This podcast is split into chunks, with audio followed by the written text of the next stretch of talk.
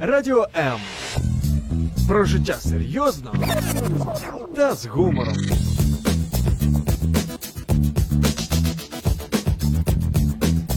Радіо М.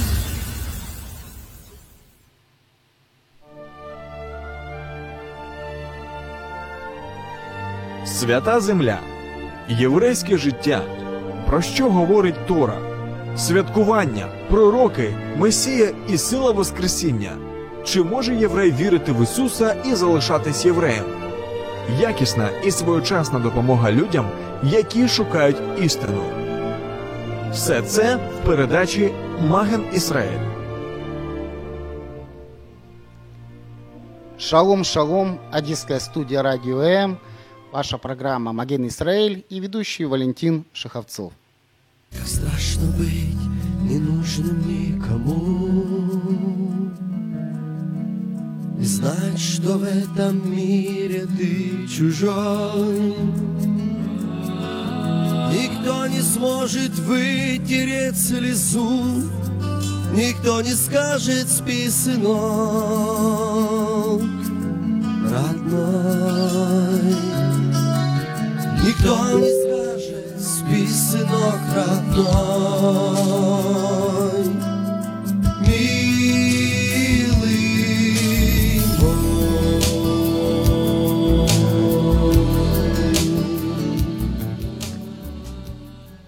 И сегодня мы поговорим о том, э, о такой проблеме, о таком социальной такой проблеме, которая существует и которой нельзя молчать. Это сиротство. Сиротство – это не приговор. И об этом и о многом другом нам расскажет наш гость э, Сергей Демидович, автор, исполнитель э, христианских песен. Э, Ну, я могу перечислять и перечислять ваши, ну, то, что вы делали в жизни. Ну, вы знаете, вот это слово «визионер». Вот что такое визионер? Вот Сергей Демидович – визионер. В чем оно заключается и что оно несет за собой? Добрый день, дорогие радиослушатели, дорогая Одесса, все, кто нас слышит по всей, я не знаю, наверное, в других городах эта программа идет. В общем-то, очень рад быть сегодня у вас в гостях, Валентин, и, конечно, рад еще по причине темы. Это, если я скажу, что это мне близкая тема, я практически ничего не скажу. Это тема, которая изменила мою жизнь. Она ворвалась в мою, вот, в мою судьбу неожиданно, нечаянно, не запланировано, начиная где-то с 2000 года, усиливалась и, в общем-то, стала смыслом, призванием. И я об этом говорю везде, всегда, и, и мне нравится об этом говорить, потому что в моем доме растет э, э, сын, у которого была прописана, как бы предопределена поганая судьба. Его бросила мама, он лежал один в больнице, и у меня с ним произошла встреча. Вы знаете, я хотел бы, это не тоже реклама, это действительно книга, которую я вам советую. Э, Эта наз- книга называется «Дуэль, на которой меня убили». Вы знаете, я вот только вчера ее получил, вот меня, мне ее подарили, и ну, я скажу так, что читать ее невозможно без слез. Я понимаю многих людей, которые говорят, что когда я читал эту книгу, я плакал. И я читал эту книгу, и я понимал, что то, что вы сейчас говорите, это не просто изменилась ваша судьба. Это вот это слово визионер, то, о чем мы сейчас как бы хотели поговорить, это изменило жизни других людей. Это изменило жизнь, наверное, целого поколения или даже, скажем, жизнь. Это правда, вот это расшифровка слова визионер. Дело в том, что, конечно, можно было бы просто усыновить ребенка, и это была бы частная история усыновителей и усыновленного. И это прекрасно уже само по себе. Но то, что Бог сделал э, вот э, в моей жизни, и вот с этим моим личным опытом, это стало мо- моим видением. То есть мне захотелось, чтобы тысячи взрослых э, мужчин и женщин вдруг ощутили невероятную вот такую тягу, потребность спасти кого-то и изменить судьбу другого. И мне это удалось.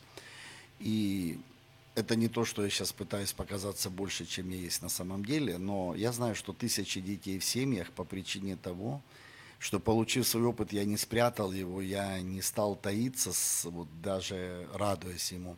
Я сделал его очень публичным. Я, я стал делать э, бесчисленные вот истории этих людей, То есть я, я это делал через медиа. Песни, э, клипы, ролики, фильмы. Э, вот все это стало э, как бы смыслом моей жизни, и это выливалось в то, что смотря эти, э, эту продукцию, вот, переживая вот эти эмоции, вот книга в том числе, э, вот ты говоришь, невозможно читать без слез. Почему? Потому что мы, нормальные люди, вот читая это, слушая это, ну как бы приближая это к себе, мы, нормальная наша реакция, э, у нас появляются эмоции Сопери- спасать. сопереживание. Да, спасать.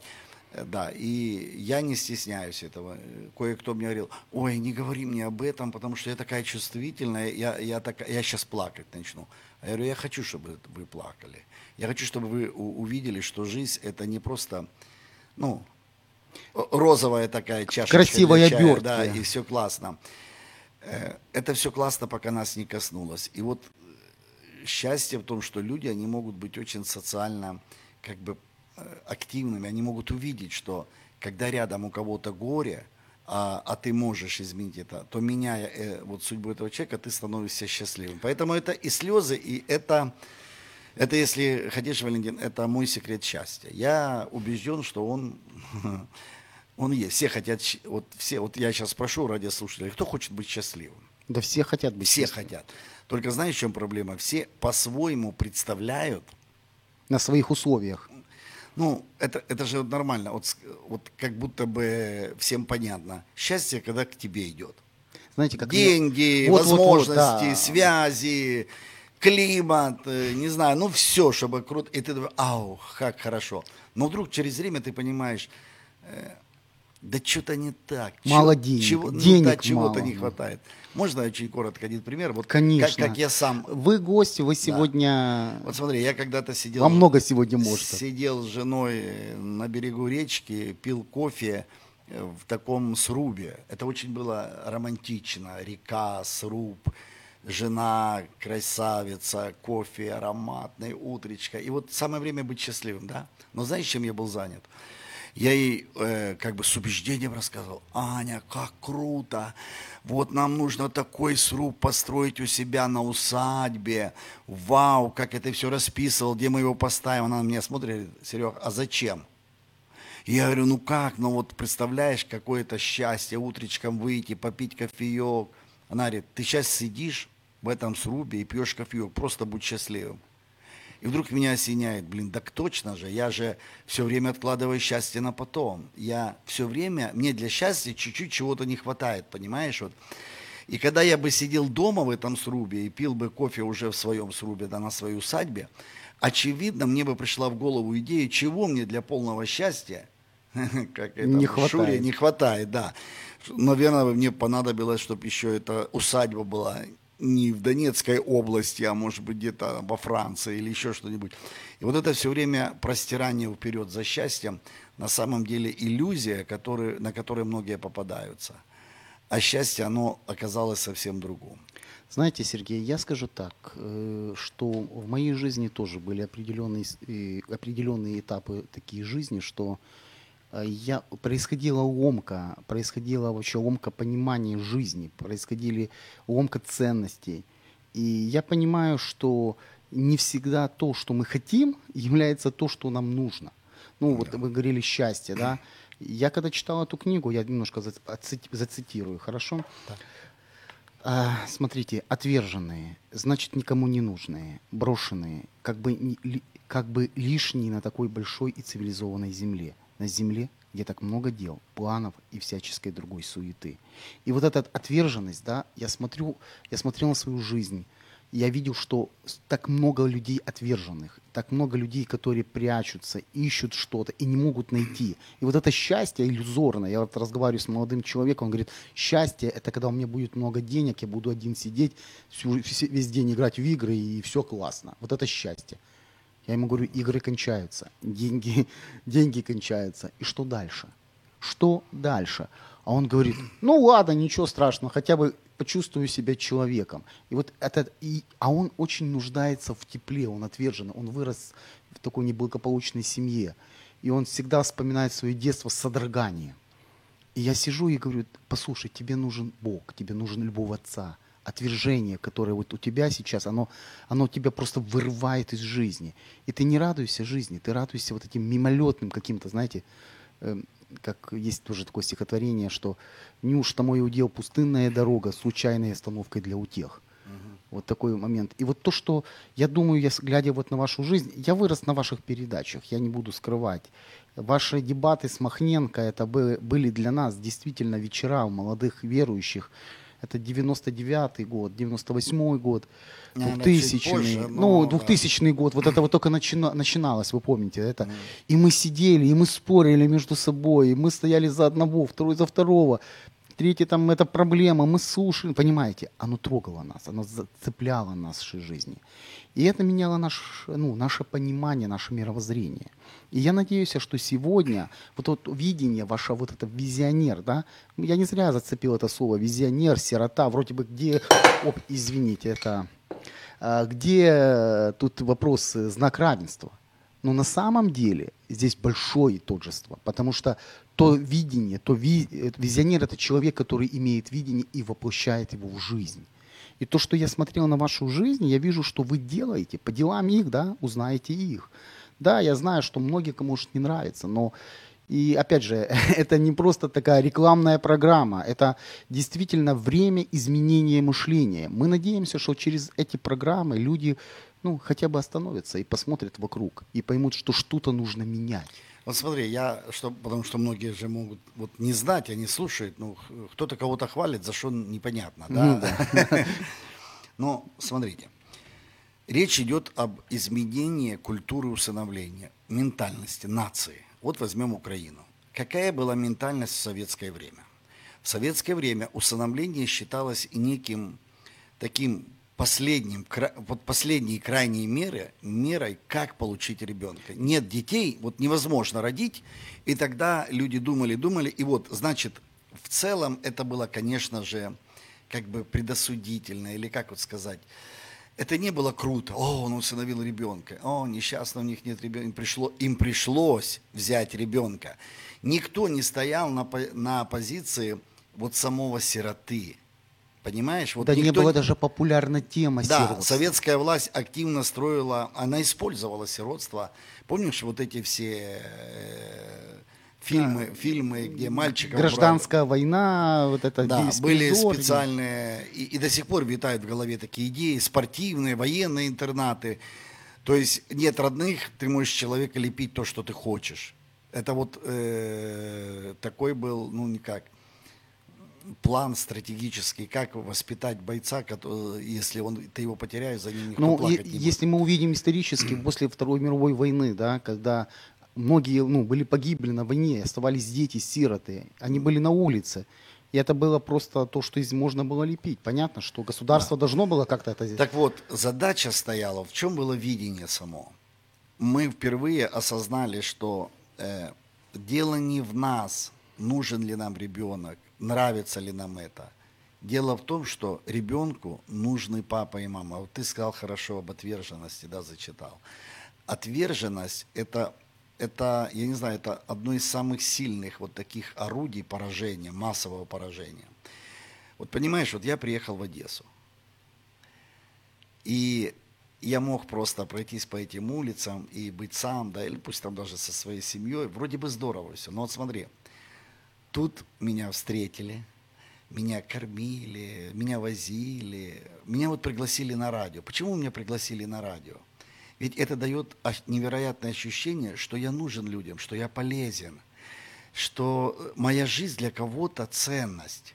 А ведь это так, ну, ну как это, это круто, Валентин, что ты живешь, ну не просто вот ложишь в рот пищу, и потом дальше двигайся по жизни. Нет, у тебя есть смысл жизни, ты нужен кому-то.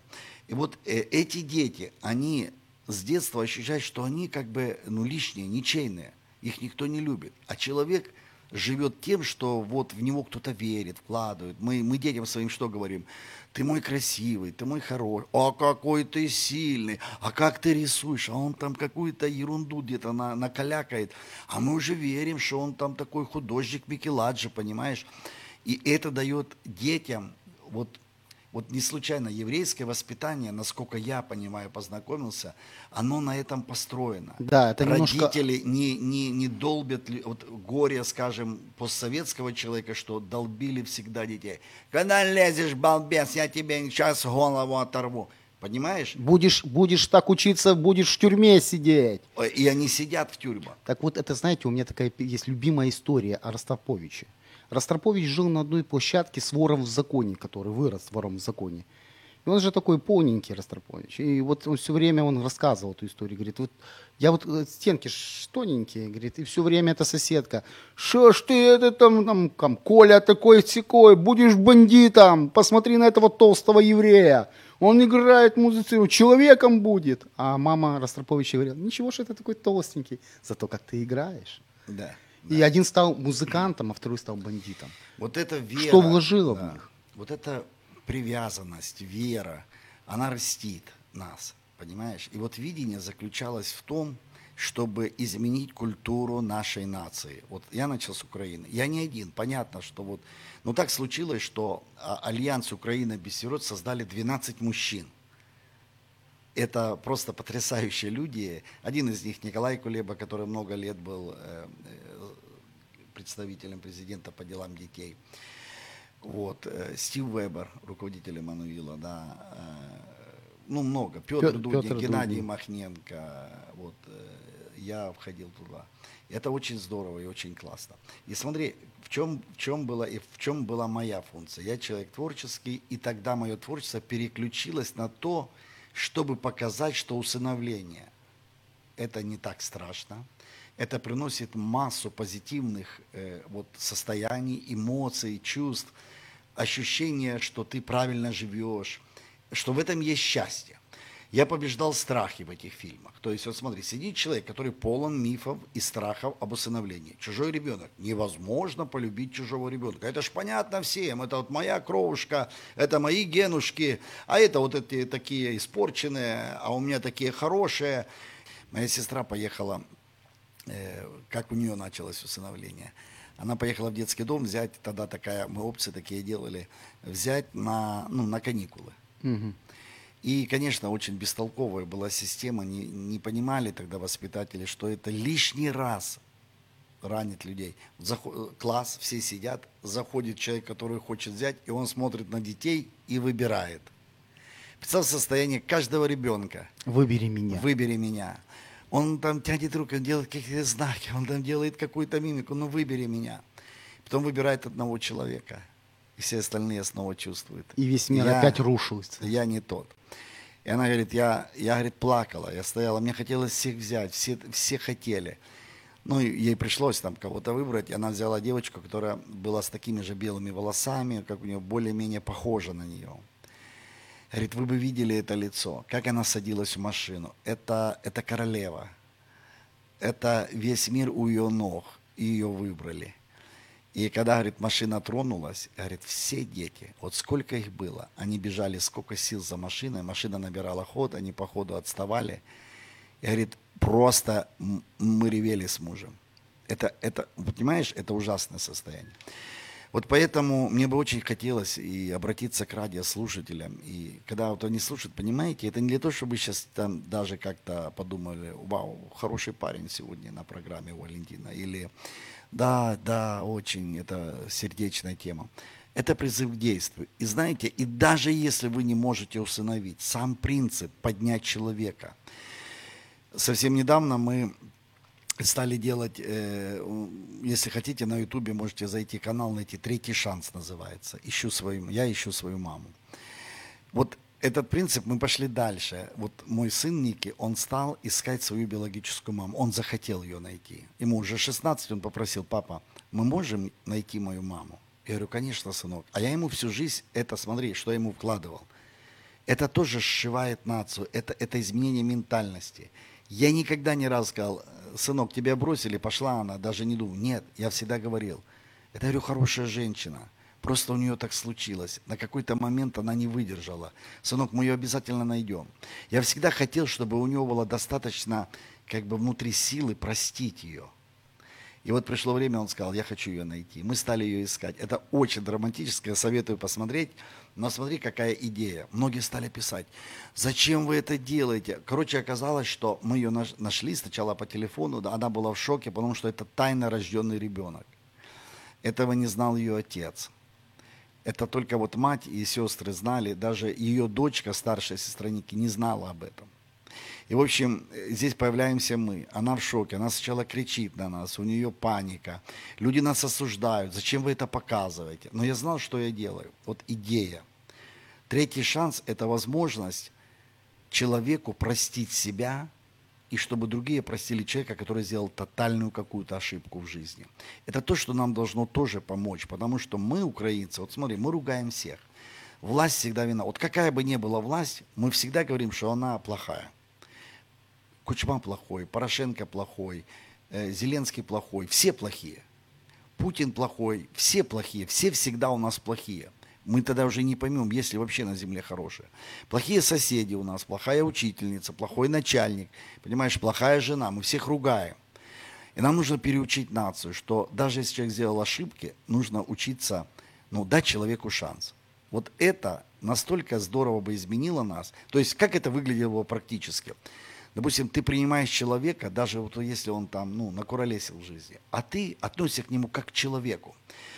Кто же, кто же, кто же, то ли Пришвин, то ли кто-то, я забыл. Вот он переписывался, я извиняюсь, я, наверное, перепутал имя, но какой-то из писателей переписывался со своей женщиной, нашли эти письма. И он ей писал такое письмо. Я, говорит, конечно же, намного хуже, чем вы обо мне думаете и чем вы мне это пишете. Но если вы будете продолжать это делать, я постараюсь быть похожим на того человека, о котором вы пишете. Это так круто, понимаешь? Это вот этот еврейский подход, понимаешь? Мы меняем человека не, ну, не, по, ну, не по факту говорим, какой он, а мы говорим такого человека, или как верим человека такого, каким он еще не является. И вот эта женщина, которую мы искали, да, с Ники, биологическую маму, мы ее нашли, уже была встреча, и мы продолжаем. Да, ей стыдно, ей сложно общаться, Ники не все понимает, потому что чужая женщина перед ним. Он, ему понимает, что она его родила, но нет эмоций, нет, нет дружбы, потому что они 16 лет вообще, э, ну, то есть она его видела 4 дня и убежала потом с больницы. Но я поставил целью. Я сказал, мы будем родными. Я говорю, Ники, эта женщина родила тебя. Он ее публично поблагодарил, что она не сделала аборт. И мы ставим цель, чтобы когда-то и бабушка, и дедушка, мы все сели за стол, кушали. Понимаешь, простить, забыть, переступить и сказать, а давайте начнем все заново. Вот это нашей нации надо. Начать с чистого листа, поверить друг другу. Вот, в этом, вот вероятно, в этом и есть. э, Я вот, вот, вот слова даже нет. Вот я, я вот готовил программу, я А я читал. тебе все сбил. Все, все вопросы, все. Ну, потому что действительно мы смотрим, мы говорим об э, отверженности, мы говорим об отчуждении, мы говорим, как сделать нашу нацию лучше, да, как нам сделать хорошо жизнь. А все начинается с мелочей. Да. Очень, согласен. очень тяжело принять человека, который не похож на тебя. И вот если мы читаем Писание, он написано «Бог – отец сирот». Да весь мир сироты. Мы сироты без, без того отца, который действительно видит в нас то, что он вложил. А что же мы видим друг в друге? И вот знаете, э, очень хороший момент, вот вы, вы за- задели вот этот момент, что умение простить. Умение простить, потому что мы-то хотим, чтобы нас прощали. Мы же ну, наделали, накуролесили, ну, Видишь, мы к себе относимся так, особенно вот э, те, кто верит, что есть Бог, мы как бы более, ну, стараемся, Боже, прости меня, ну, прости, ну, ты ж понимаешь. И мы как бы у понимаем. меня же была причина. Да, мы ну, понимаем себя, потому что мы же знаем, как это было сложно все. А вот на вот другого мы его- чисто смотрим, вот белый, черный сделал или не сделал, что он сделал. А, я один пример расскажу, меня Конечно. очень потряс сильно. Это я читал в метро, я не помню в какой стране, это не у нас, по-моему, было. В метро ехал мужчина, и целая куча детей с ним было. И дети вели себя как-то неадекватно, что-то там шумели сильно. И люди недовольно смотрели на этого отца, который не остепенит их. Это, это человек описывал, как э, ну, незнание ситуации человека влияет на восприятие. То есть выглядело невоспитанные дети с пофигистом папой едут в метро, которому все равно, как ведут себя дети. И вдруг там на каком-то этапе папа шепнул кому-то, ну, говорит, извините, мы едем с похорон, мы похоронили нашу маму сейчас. Вот эти дети, они, они вот похоронили маму, да.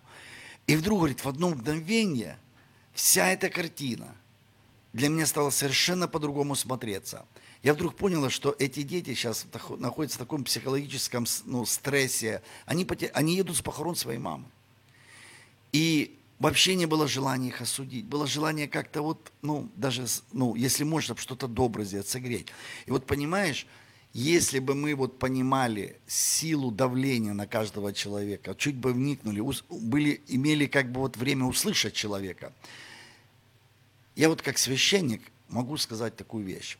Допустим, произошел, да, у нас в церквях не так, что кто что хочет делает и остается членом церкви. То есть всегда есть все равно какой-то, мы хотим, чтобы был, был какой-то, ну, статус, если ты христианин, то живи так, как ты веришь, иначе это соблазн для других. И ты не можешь жить как попало и быть, я вот часть этой церкви. И вот иногда приходится разбирать какие-то там происшествия, дела, там, знаешь, и ты настроен вот как, вот это хорошо, это плохо. И потом, когда слушаешь человека, как он пришел до, к этому плохо, ты вдруг в тебе вот падает вот этот градус, там, поступить как-то жестко, твердо, по принципам, по, по правилам. Ты входишь в положение человека, потому что его замечаешь, тот, кто не разговаривал, он как бы настроен, тук, тук, все, мы же знаем, как надо. Да все знают, как надо.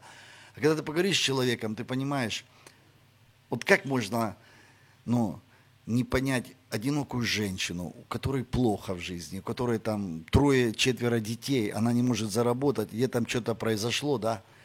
А ты мог там 20 лет быть один? А ты мог жить в таких условиях? Ты мог вот на вот эту э, э, скромную зарплату вытащить это все? Понимаешь? И вот когда ты все это осознаешь, все обстоятельства, ты раз по-другому думаешь, а ведь ты еще не испытывал такого давления. Вот это состояние третьего шанса, мне очень, вот это, это следующее мое видение, да, э, даже здесь в Одессе я нашел чем заниматься, я вдруг увидел какие-то взаимоотношения, там, ну, я это публично Я- не говорю, мне очень хочется просто показать людям, что нам нужно переступить, это, это не всегда вопросы справедливости решают, решают, от- ну, буд- бу- будут ответом. Я согласен, знаешь, вот, Сережа, я хотел сказать вот тоже историю, я не буду тоже называть имена, но это история близких мне друзей, близких мне людей. Они тоже, они, они переселенцы с Донецка, и они переехали в Одессу, и получилось так, что они начали устрояться, и происходит ситуация, что машина сбивает дочку вот этой, вот этого сестры моих знакомых. И вот идет суд, то есть идет суд. И этому человеку он виноват. Это реальное понятие, что он виноват, он должен ответить. И она поднимается и говорит, мы решили простить его Насмерть сбили. на смерть. Мы решили простить этого человека. Мы просто прощаем его. Мы не можем вернуть нашу дочь. Мы не можем изменить ситуацию, но мы прощаем его. И я никак не мог понять. Вот, вот многие люди выходили, ну, ему дали оправдание, ну, как не то, что оправдание, потому что они как сказать, ну, попросили, чтобы не было вот этого наказания, потому что он должен был садиться в тюрьму. И они сказали, мы не хотим от него ничего. Мы просто знаем Бога, который Отец. И Он дал нам жизнь. И мы хотим просто сохранить этого. Ну, пусть живи, продолжай жить. Сегодня этот человек, э, он изменился, его жи- жизнь, он стал частью церкви, общины ты Божьей. Но сама идея в том, что это не где-то произошло с кем-то в книге, это, это произошло у нас, в нашем городе, в нашей... И я вдруг понял, она смотришь на человека, я, я знаю, что ей пришлось перейти, переломать это все. Вот почему я это сейчас говорю? Это та же самая история с сиротами, да? Мы смотрим иногда вот на, вот на этих детей. Я сам, я тоже когда ходил в детские дома, помогал, но как-то оно не так было. Не, не было вот этой остроты. Но потом произошли какие-то моменты, и, вы и знаешь, и когда я, наверное, стал сам отцом, что по-другому заставило меня смотреть на привычные вещи. Наш мир, он до такой степени стал жестким, что мы так, а, там, а, что-то случилось, а, ну да, да, да, пролистнули дальше. А, вот этот заболел, а, ну хорошо, ра, ну нормально. А, о, тут интересно, скандальчик, давай посмотрим, что ж там дальше. А вот эти вещи, они стали до такой степени обыденны, что мы стараемся отвести скромно свой взгляд. Да. И Иешуа, вот мы читаем в Писании, вот почему я делаю упор, э, мы обращаемся к разным людям, верующим, неверующим, но мы позиционируем себя как программа верующих людей. И вот наша цель, чтобы люди остановились. Бог с нами так поступил. Да, да, вот сама идея. Все мы были брошены, все мы были блуждали как овцы, не нужные никому в этой жизни. Но наступил момент, и ты вдруг понял, что ты не один. Знаешь, что я позавчера пережил здесь, в этом городе? Мой сын утопил телефон. Мазалтов. Э, ну, так обидно было. Мы ему подарили хороший телефон. Мы понесли здесь на ремонт, и 360 долларов стоит ремонт. Мы, конечно, не могли это себе позволить. Вот он сейчас без телефона. Я иду и думаю, так, он, он, он боится мне даже заикнуться. Ну. Там что-то, да, кнопочный, папа, хоть кнопочный, вот все. А я иду и думаю, надо телефон. Я понимаю, что плохо, я понимаю, что баловался, я понимаю, что можно сейчас сказать, ну что ты, растяпа, утопил, теперь будешь с кнопочным. А мне вот хочется помиловать, у меня уже есть, ну, тайный план, что я все-таки должен его, ну, порадовать и, ну, как бы его ошибку, я ему дам, знаешь, какой опыт, что ошибка это не, ну, не такой позор несмываемый, ошибка, что рядом кто-то может оказаться, который как выправит твою ошибку, вытащит тебя с этого. И, и это опыт ценный для него. Я очень надеюсь, что это как бы даст ему такое же, ну, принцип такой. Понимаешь, это вот, это счастье и несчастье, оно как бы рядом. Это вот как мы, как мы настроены. Вот смотри, ты едешь на машине, это я в Германии научился. Я жил в свое время в Германии, 4 года учился там. Так во многих цивилизованных странах. Вот ты вот подъезжаешь к перекрестку, равнозначный перекресток. И твое преимущество. Ты останавливаешься и там рукой показываешь или фарами, проезжай. Человек в ответ тебя там моргает или еще там что-то. И, ну, фарами, понятно, да? Или руку там поднимает. Проезжает, и вот две машины поехали, в обоих машинах счастливые люди. Один благодарен за то, что его пропустили, ему такое теплое чувство, что, ну, вот, ну, к нему уважение, уважительно здесь. А второй поехал, вот это чувство, что он добровольно, не вынужденно, а добровольно захотел дать другому ну, преимущество. Оно его делает в определенном степени, вот, вот это удовольствие определенное, что ты молодец, ты помогаешь другому, ты, ты не поступил значимый. просто по справедливости, да, ты, ты можешь миловать, ты можешь как бы дарить кому-то что-то. Раз поехал счастлив. Когда я вернулся с Германии, я же вот так настроился, знаешь, захотел, помню, первый шок. Я захотел развернуться, машина еще была далеко. Думаю, ну она чуть притормозит, и я разворачиваюсь. С первого раза не уписываюсь, нужно туда-сюда назад сдать. Боже мой. Летит до последнего, потом визжит тормозами, потом сигналит. Остановился, открыл окно, показал мне средний палец, э, заорал все, что он обо мне думает. Я так прижался к обочине. Ну, боже мой. И вот смотри, эти две машины как разъезжаются? Я еду оскорбленный, думаю, какой идиот. Вот зачем? Зачем это сейчас было? Ну, поня... я же понимаю, что я, что я виноват, что, ну, я-то думал, что вот это как в Германии, да? А он едет, и я уверен, еще там пять минут у него адреналин. Думает, козлы, попокупали права, там да туда, туда, все. И вот представь, если целый день этого человека состоит с козлов. Он везде видит козлов, он на всех орет, он, он везде возмущается. Он делает себе адскую жизнь. А счастье, оно рядом. К счастью, вот я хочу сказать, я в Киеве сейчас живу, эта культура, ну и в Одессе я заметил, вот уже легче намного. Но в Киеве особенно. То есть постоянные пробки. И все привыкли, если ты включил поворот, все там пропускают. Ну, в основном, редко кто-то что И все обязательно, мне даже нравится, я как в игру играю в эту. Я пропустил, и человек обязательно аварийкой тебя разочек, клик так, блым две. И я вот пропущу и жду, блым, и хоп, как лампочка такая света внутри, оп, поблагодарил. Бывает, что не поблагодарит, И какой-то думаю, ну еще, Учиться тебе надо. да, вот он как бы, он еще вот такой, он, наверное, ну, нахал такой, знаешь, и ты как бы, но вот эту культуру, ее надо сеять. Ну вот о чем мы видим? Мы начинали с визионерства, да, мы начинали с этого. Мы, мы начинали с того, что сирота это не приговор. И вот это видение передать другим, что это люди, которые такие же, как и ты, и в которых скрыт большой потенциал. Да? Если мы посмотрим на историю Израиля, да, мы увидим, что множество таких, скажем, великих людей в Израиле, они были приняты в семью. Ну, например, Балшемтов, основатель хасидизма, он был сирота. И его усыновили, скажем так, его приняли в семью, воспитывали, дали обучение, и потом он пошел дальше, и он основал целое течение в иудаизме, да, где надо славить Бога радостно в таком плане, да. Если мы посмотрим на другие какие-то ситуации, мы будем видеть этот, этот момент, принцип, сделать счастливым другого, чтобы он сделал счастливым других. Да, это, знаешь, это некое состояние, я бы сказал, зрелого такого, ну, отцовства или как. Вот смотри, чем старше человек, тем он, ну, ну, так должно быть. Вот дедушка к внуку уже по-другому относится, понимаешь? Как отец молодой, я был более жесткий. Я там строгий был с дочкой. Я о чем сожалею сегодня, да? Последний уже мой ребенок, вот этот усыновлен, он как королевич рос. И, понятно, и к внукам такое же отношение, вот такое мягкое, да. И я думаю, что то, что я бы пожелал нашим радиослушателям, мы говорим в целом, конечно, о сиротстве, но мы говорим о принципе. О принципе вот такого зрелого отцовства.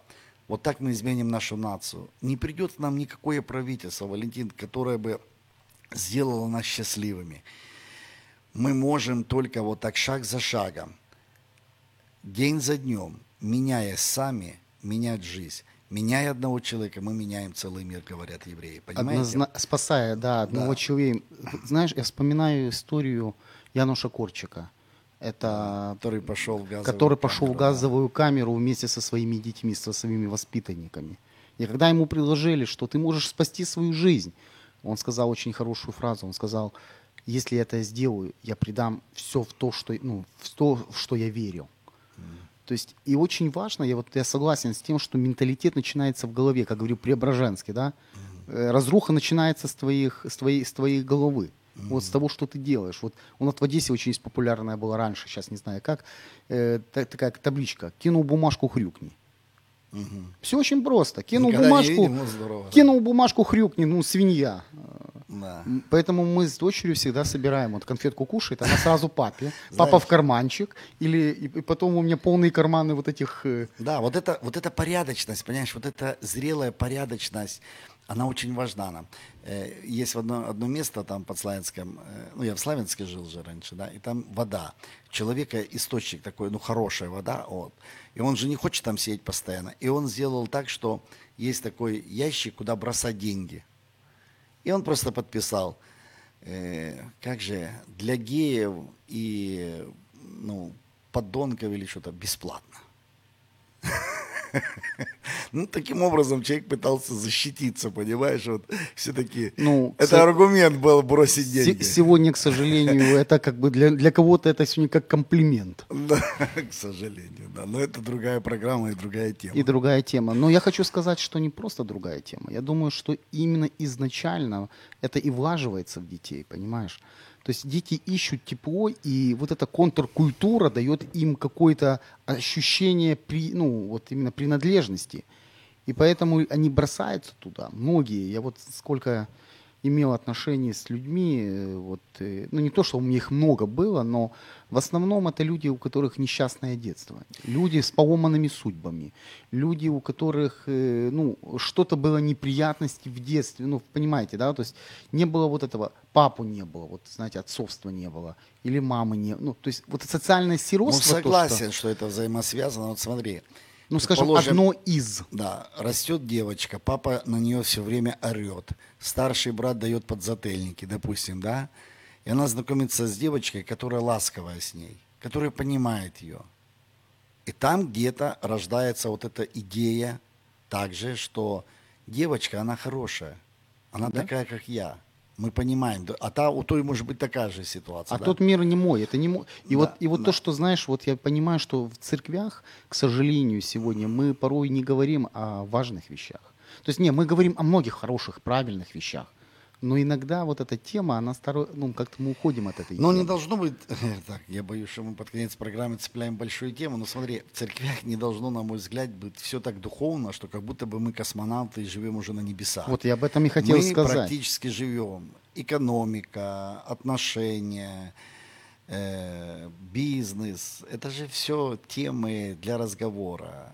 Это все там, где, мы, где нам нужно учиться, где нам нужно выживать, где нам нужно иметь успех, без которого мы несчастны. То есть мы не, мы не, мы не ангелы, которые только молятся и поют песни для Бога. Ну, к сожалению, вот вроде бы такого. Мы жители небес, и ничто вокруг нас не должно интересовать. Главное — совершить свой путь Ну, вот. спасения, прийти на небо. Радио М это же вот хорошая альтернатива, которая э, говорит на раз. Я так понял, вы работаете на стыке, скажем, Да, мы- общества и, и религии. Это очень здорово, что люди, которые, допустим, не, во- вот, допустим, нас слушает невоцерковленный человек, разве он не мог для себя сегодня поймать какие-то хорошие моменты, с которыми, ну, он там и они ему нравятся, и он понимает, что да, вот это выход, потому что мы не пытались, да, мы это родили или как узнали, пережили, познавая Бога.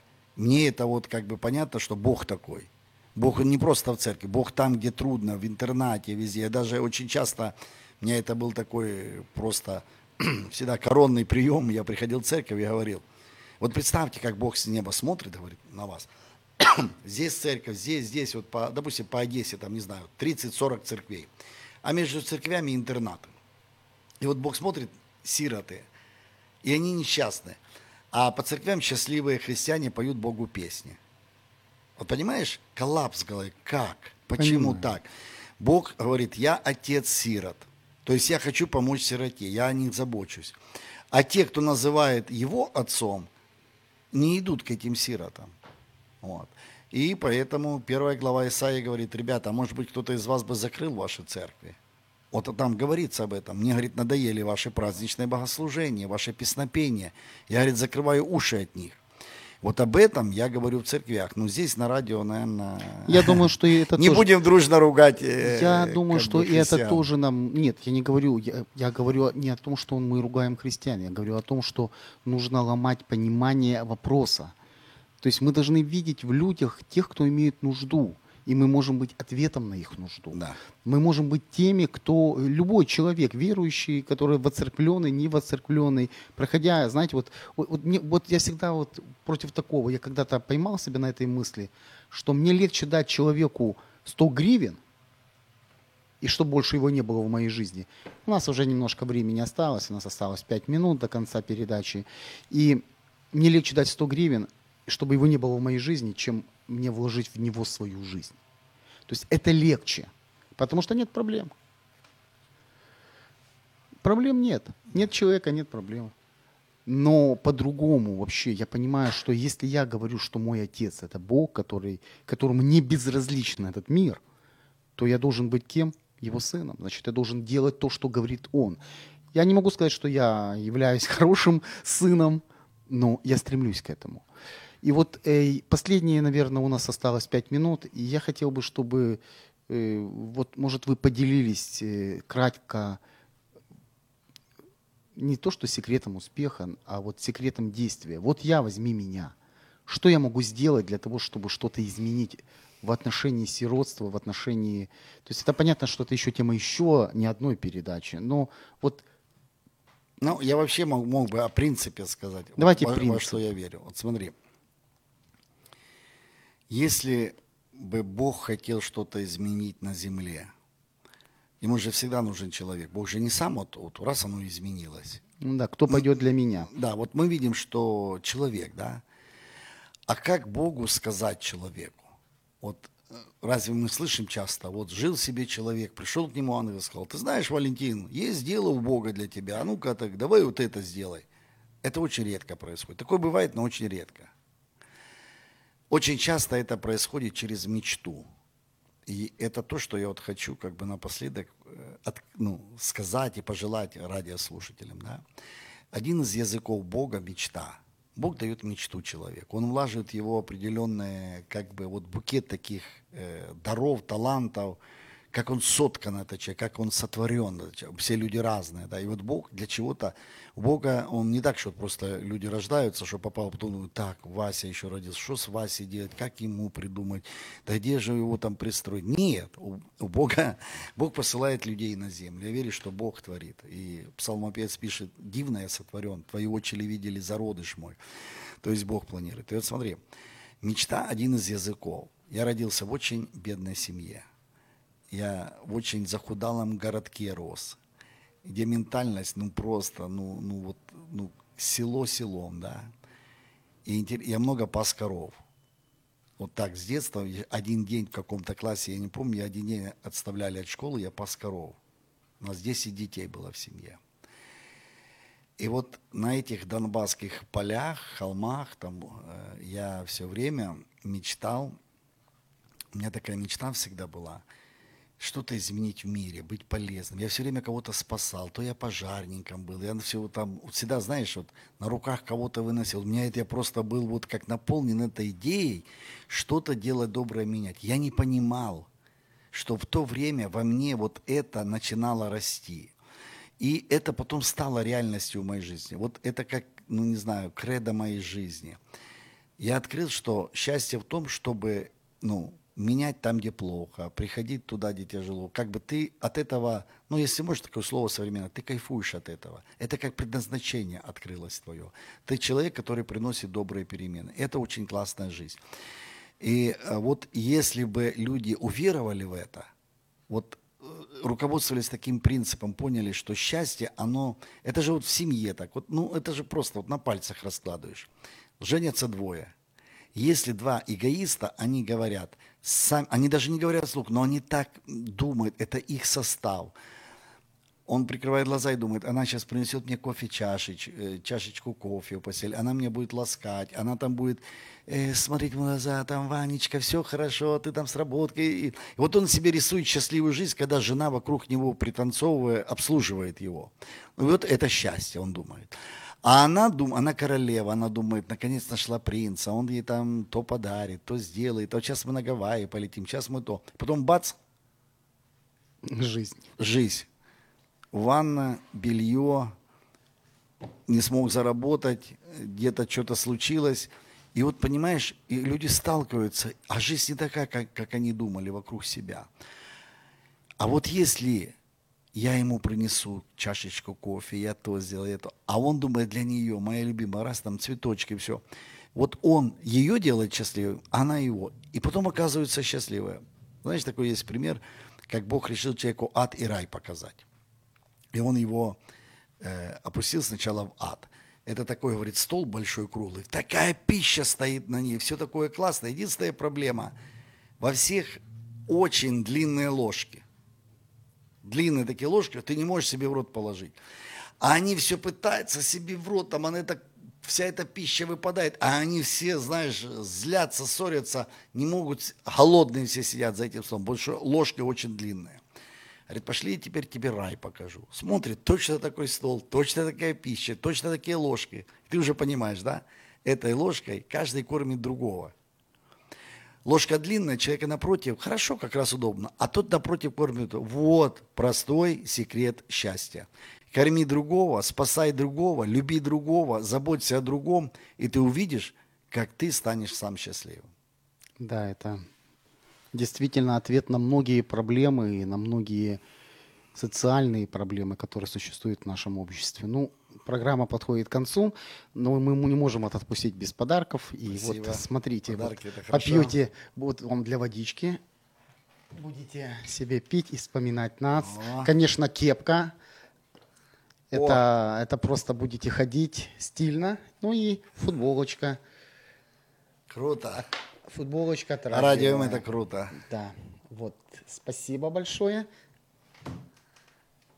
Спасибо за эфир. Я, я понимаю, что за 50 минут мы, конечно, не смогли бы э, раскрыть всю тему. Но я надеюсь, что то, что мы говорили, коснется сердец людей и станет хотя бы тем маленьким зернышком, которое проклюнется и даст свои всходы. Потому что я еще раз я повторюсь, я знаю много людей, которые благодаря той, тому посылу, тому слову, тем действиям, которые вы делали, Геннадий Махненко, Петр Дудник и остальные ребята из э, Украины без сирот.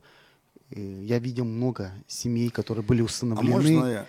э, детей, которые были усыновлены, семьи, которые становились счастливыми. Вот я вот действительно видел эти результаты, поэтому я хочу вам сказать хорошее слово в конце, что то, что вы делали, не зря. Можно не запланировано. Конечно. Я вот сижу в этой комнате, ребята, и все, кто слушает радио М. Я не знаю, как они, мне никто это не посвящал, как они финансируются, я не догадываюсь. Ну, наверное, есть какая-то все равно организация, кто помогает. Но если бы вы хотели поддерживать их работу, наверное, это возможно. Ремонт здесь сделать, я не знаю, может, оборудование надо, ребят, которые ведут. Понимаете, если мы думаем, что все хорошее в жизни бесплатно, мы ошибаемся. За все люди платят. И когда мы это делаем, влаживайте в хорошие вещи, э, влаживайте вот в то, что на самом деле приносит жизнь. Вот, я засыпал всю эту неделю под звуки праздника на набережной. Кто-то огромные деньги вкладывает вот в удовольствие, в такое развлечение. Вложите в то, что созидает нацию, что меняет судьбы людей. И пусть это будет с- как бы частью вашего счастья и вашего понимания, что вы не зря прожили на земле. Спасибо вам, что вы, ребята, такие классные программы делаете. Якщо вас зацікавила тема передачі, або у вас виникло запитання до гостя, пишіть нам radio.m.ua Радіо М. Про життя серйозно та з гумором.